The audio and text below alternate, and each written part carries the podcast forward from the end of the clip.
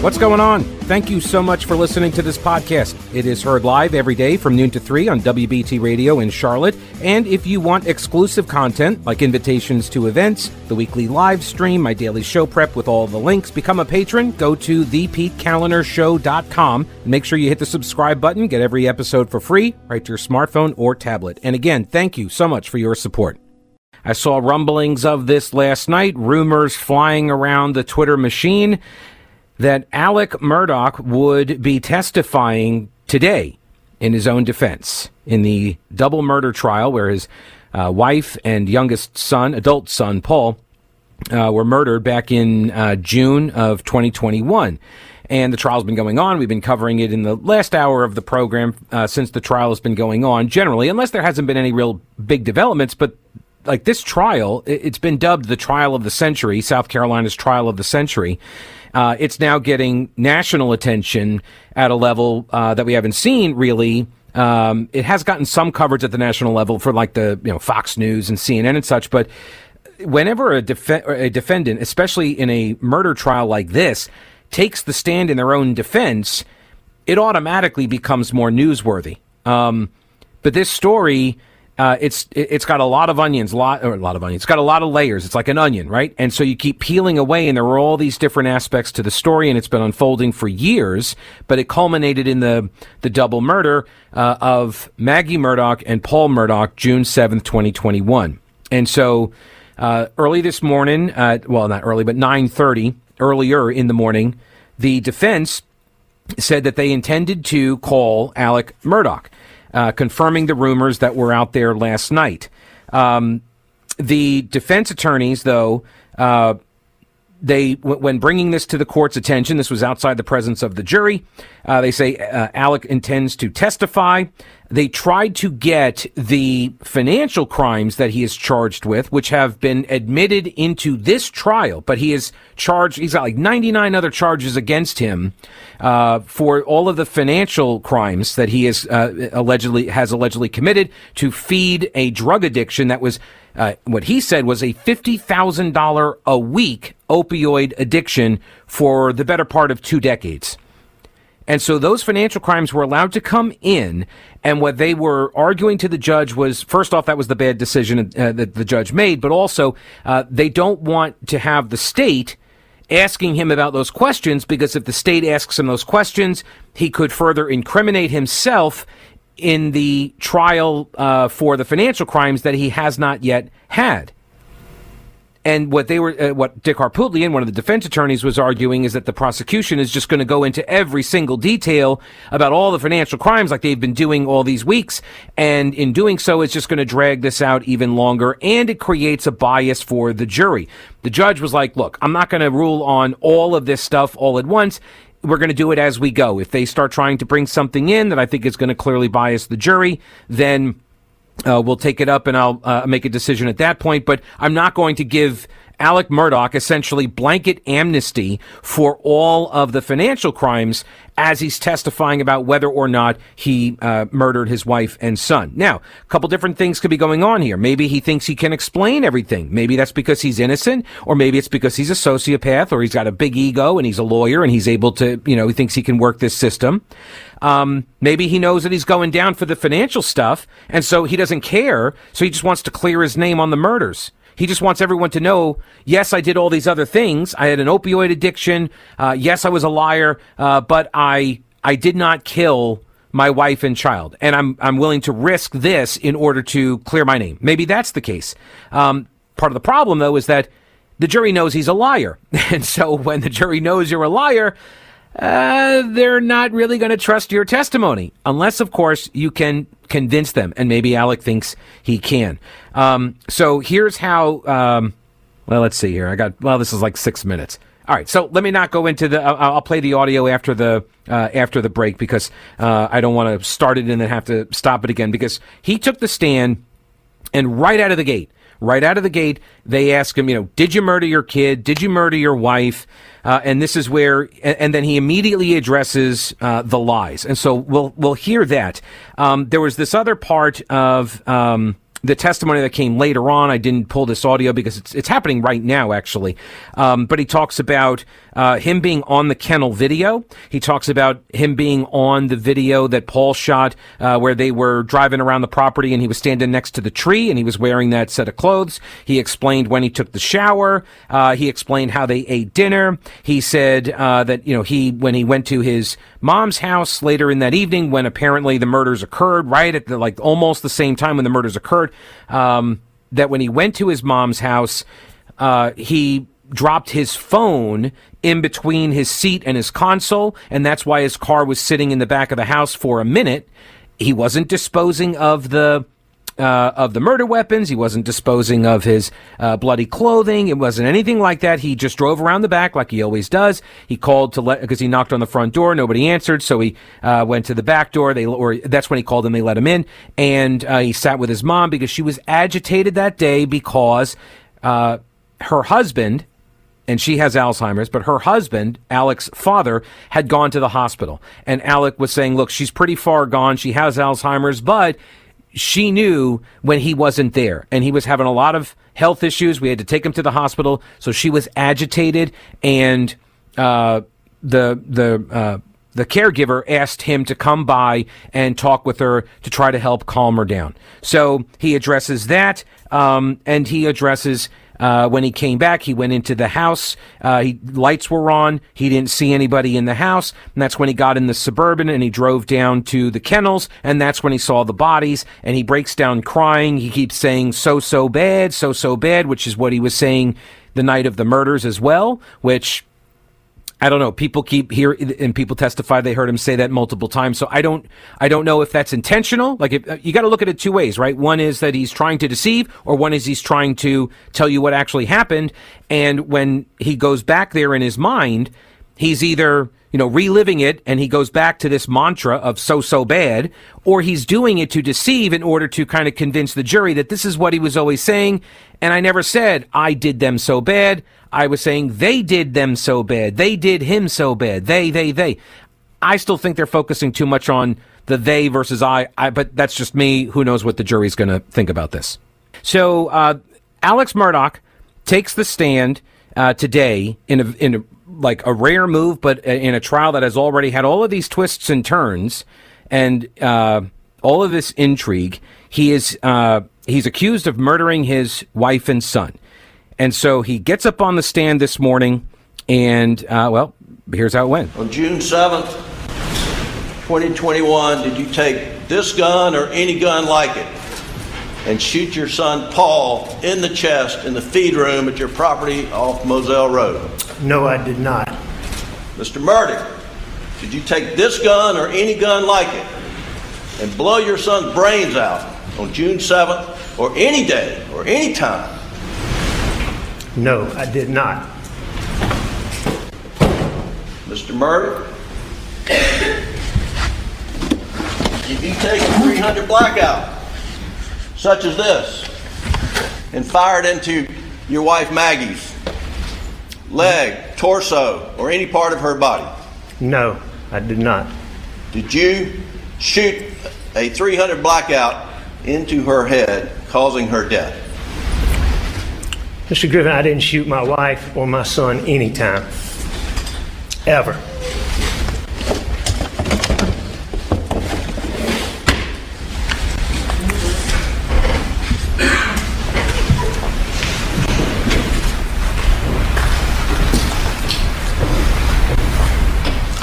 Mr. Murdaugh, is that you on the kennel video at 8:44 p.m. on June 7th, the night Maddie, Maggie and Paul were murdered? It is. Were you in fact at the kennels at 8:44 p.m. on the night Maggie and Paul were murdered? I was. Did you lie to SLED Agent Owen and Deputy Laura Rutland on the night of June 7th and told them that you stayed at the house after dinner? I did lie to them. Did you lie to Agent Owen and Agent Croft on the follow-up interview on June 10th that the last time you saw Maggie and Paul was at dinner? I did lie to them. And in the interview of August 11th, did you tell Agent Owen and Agent Croft, did you lie to them t- by telling them that you were not down at the kennels on that night? Yes. Alec, why did you lie to Agent Owen, Agent Croft, and Deputy Rutland about the last time you saw Maggie and Paul? As my addiction evolved over time, I would get in these situations or circumstances where I would get paranoid thinking. Uh, it, and it, it could be anything that, that triggered it. It might be a look somebody gave me. It might be a reaction somebody had to something I did. Um, it might be a policeman following me in, in a car.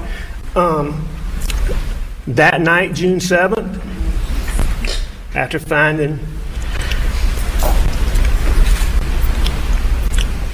Mags and Paul, Paul, don't talk to anybody without Danny with you. All my partners were just repeatedly telling me that. I had a deputy sheriff taking gunshot test from my hands. I'm sitting in a police car with David Owen asking me about my relationship with my wife and my son.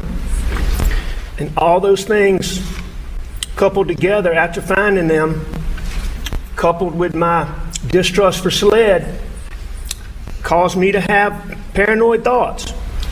Normally, when these paranoid thoughts would hit me, I could take a deep breath real quick and just think about it, reason my way through it, and just get past it really quickly. On June the 7th,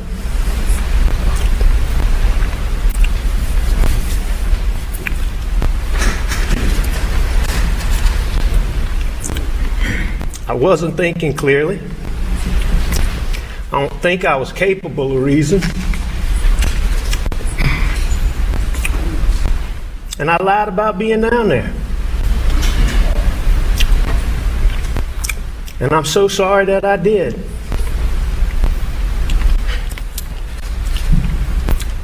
I'm sorry to my son Buster. I'm sorry to Grandma and Papa T.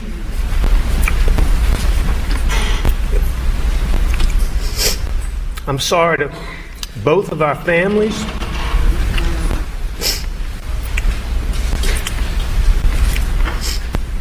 Most of all, I'm sorry to Mags and Pawpaw. I would never intentionally do anything to hurt either one of them.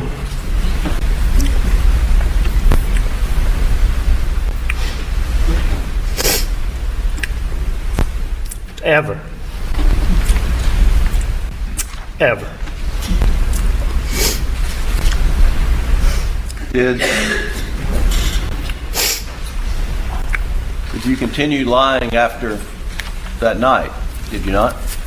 But once I lied, I continued to lie. Yes, sir. Why?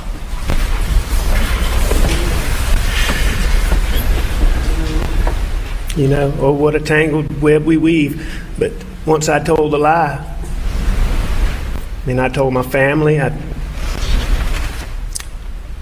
I had to keep lying. All right, so there you go. That's the beginning. That was right out of the gate. That was the beginning of the testimony today. First off, he what he does? Uh, all he, he basically constructs this uh, explanation for essentially not just this lie that he told that night that he wasn't down at the kennels just moments before their murders, um, but he said he's constructed this explanation for any lie, basically, which is what the addiction, right? Opioid addiction, and this fed paranoia. And so any lie that the prosecution is going to try to catch him in, he's going to say it was because of the paranoia uh, induced uh, from the opioids or the opioid induced uh, paranoia.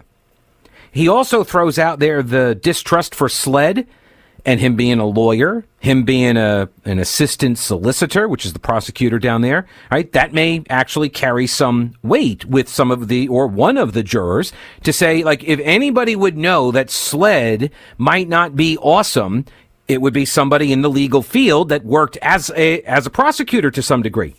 He also lays out this argument there where he says that he wasn't thinking clearly and he doesn't think he was capable of reason, either from the drugs, but also from the, the shock and horror of the crime scene, which is essentially an argument against uh, all of the interviews that SLED uh, that SLED did at the beginning, and how their investigators drew conclusions out of that original interview and things he said on the 911 call. In other words, it's being used to buttress some of those assertions that he wasn't thinking clearly, he wasn't capable of reason.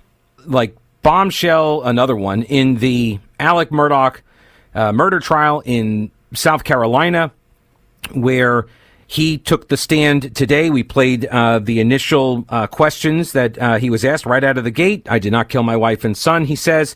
Uh, yes, I was on that kennel video and I was not thinking clearly that night. I was paranoid. I'm, I was on a lot of drugs and uh, I was worried that they were, you know, they just swabbed me for the gunshot residue. And so I was paranoid. So I lied about being at the kennels. And then, you know, once you tell the lie, you got to keep telling the lie, which I'm not so sure about. Now, maybe some, you know, maybe folks will say, well, you know, he didn't want to get caught in a lie or something, and so he just has to keep telling that lie, which is what he's hoping they believe. I'm not so sure. I think you could have. I think you could have said after the fact, especially after you talked with your lawyers, I think you probably could have said, uh, oh, no, I was down at the kennels. My mistake. I forgot. I think he could have done that, especially if he was talking to his lawyers, but it sounds like he may have even lied to his lawyers about that at some point. I don't think he lied to his defense attorneys while they were building his defense for this trial. But I think right out of the gate, he may have said, I wasn't at the kennels because he didn't know that the video existed at the time. Um, Suzanne writes in to Pete at the Pete Kaliner Show.com that, uh, she says uh, regarding the testimony about you know dialing and being stressed because when he first picked up the phone he dialed 9111 he dialed an extra one. He had to redial. And Suzanne says from experience when stressed wrong phone calls are made. And I think that goes to his favor. I do. I think that that speaks uh, to his innocence to some degree, unless like you're so calculated that you're going to pretend to dial the extra one. You're going to do that just to throw everybody off, right? Um, again, like the picture that emerges here becomes one of someone who is, uh, you know, engaged in like some severe sociopathy or or psychopathy. I don't know, like the, the the mindset to do what you do and then to have all of this stuff constructed to make it look a certain way.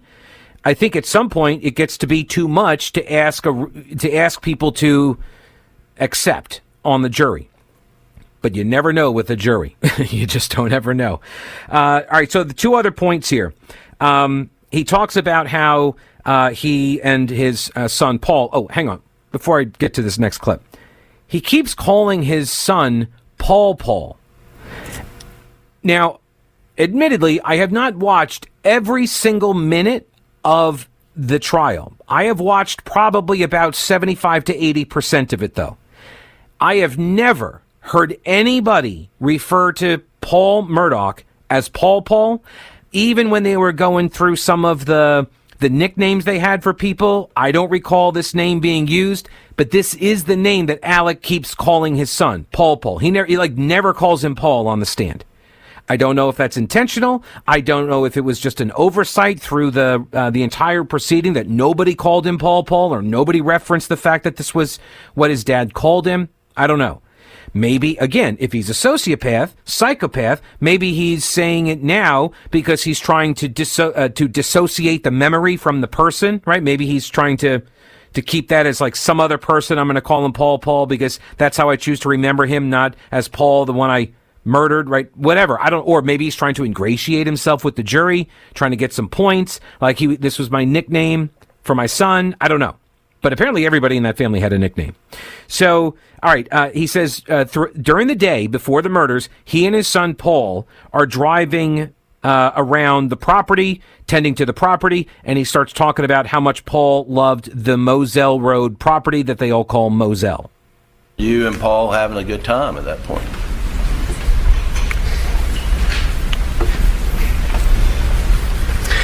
You could not be around Paul Paul.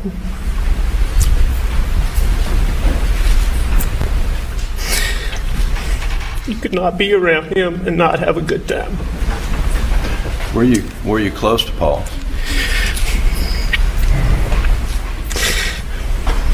He couldn't be any closer than Paul Paul and I and Buster and I were and are. He's just wonderful. Wonderful. And it's one of the things you enjoyed doing together was just riding the property? I love doing anything with Paw Paw. It was an absolute delight. But yeah, one of the things, I mean, Paul's passion. I mean, Paul was passionate about a lot of things, but that property was really a passion of his. I mean, he loved to do, he loved to work it. He loved to work with fields. He loved to work with food plots. He loved to hunt. I mean, he he'd work on the roads. I mean, he would he would work on all of it. I mean, he would work on the structure. I mean, he would he he worked on the whole property. All right, and then he details like more stuff that he did. I pulled that soundbite because uh, two things. Number one, people have been talking about how they don't see Alec Murdaugh crying real tears or any tears or that sort of thing, and I I'm not sure what they're seeing, but like in this clip, you can clearly see tears streaming down his face. That's number one. So, I, and again, I don't know. Maybe he's a sociopath. He's able to conjure those up, uh, which would be remarkable for a sociopath. But I don't know. Maybe he's a, a, a master manipulator, right? or he's innocent and he's talking about his son and he loved his son and it was terrible seeing his son like that and that's why he's actually crying.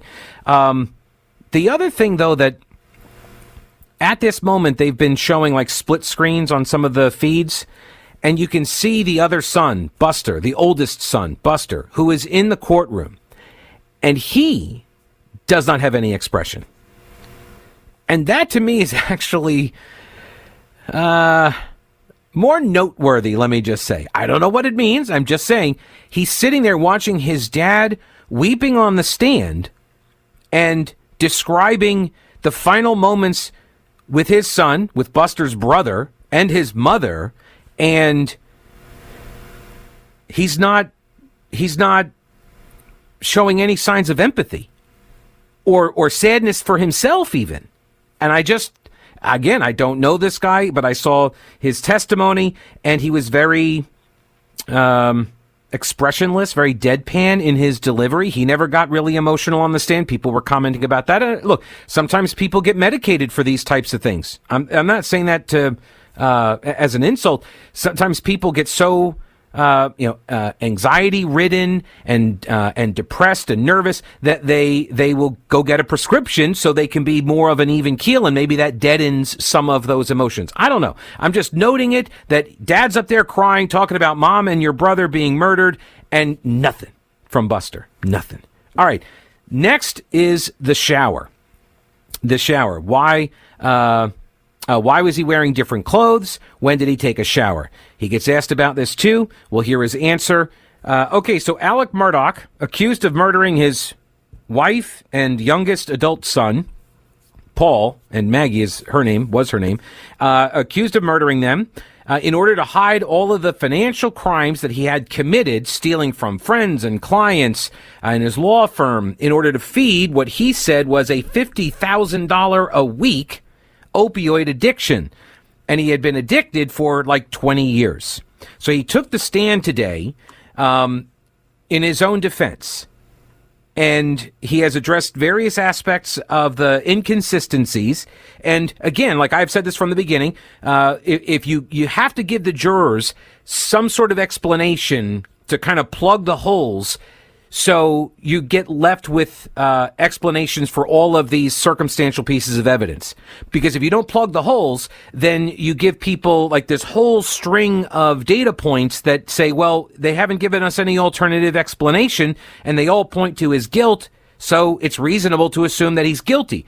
But if the defense can address these things, um, not all of them, but enough of them, right? Then it's more likely then that he's going to be able to uh, be acquitted. So, what about the shower? And what about the change of clothes? He is asked about this. I believe that I was at the shop when when she came through. Maggie comes home. which would not be unusual for her having been away. Uh, if Blanca had gotten the mail or somebody had gotten the mail, maybe not, but if somebody had not gotten the mail, it would be perfectly normal for her to pull through there. And I believe she did pull through there that day. And Paul and I were at the shop, I believe. And then what, what did you do after Maggie arrived? Maggie went to the house, and I know that. Um, but shortly after, however, I learned that Maggie got home, I went to the house when, when Maggie got home, and I left Paul at the shop. So, uh, and what did you do when you got to the house? I saw Mags, talked to Mags, um, and I took a shower. The, the clothes that we saw in that Snapchat video was, uh, is that the clothes you had on, on- at work that day? Yes. That's the blue Those are shirt, The clothes I had on at work that khaki day. pants, And the, ju- and the jury's seen you in, or um, seafoam. in those clothes and, and what's, on, on June 7th, how tall were you and how much did you weigh? Um, on June 7th, well, I'm, I'm six, a little, I'm a hair over six four, right at six four. On June the 7th, I was about 265 pounds, 264, 265. And, um, and this was in June, uh, June 7th. Yes, sir. Now, When you're outside, riding around and doing some, do you get hot and sweaty? Absolutely. I mean, Paul and I had done some things. We, we, we, we unloaded the bulldozer, cleaned the bulldozer, we'd fooled around. Yeah, I mean, I sweated. You know, I was heavy, and taking prescription pills also makes you sweat worse, or at least taking oxycodone makes you sweat more than you normally do. So was it unusual for you to take a shower when you got back to the house? Not at all. And that, when you, after you took a shower, what did you change into? I changed into the clothes that you've seen in this trial shorts and the shirt. All right, so there's plugging a hole, right? He's plugging the hole of when did you change your clothing? And he says when Maggie got home, she drove to the house, right? He saw her arrive, or however he says he came to know that. He wasn't really clear. And so then he goes up to the house, says, Hey, how are you?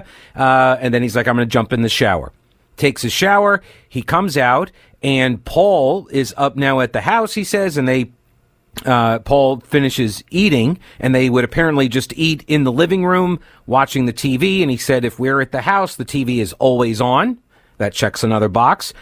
I- In other words, um, well, I say it checks a box because they brought on the acoustic expert to say that you could be in the house with the TV on and somebody could shoot those weapons the you know 1800 yards or feet whatever it was away way away from the house where the murders occurred and you could you would not hear it and so, so he's checking the box. TV is on. TV is always on. That's how I know it was on that day. It's because it's always on. We ate dinner in the living room watching the television. Paul finished before us and he went down there. And then, uh, I, I just sat around uh, and I didn't want to go down there. Maggie was like, I'm going to go down and see the dogs. And he's like, I don't want to go.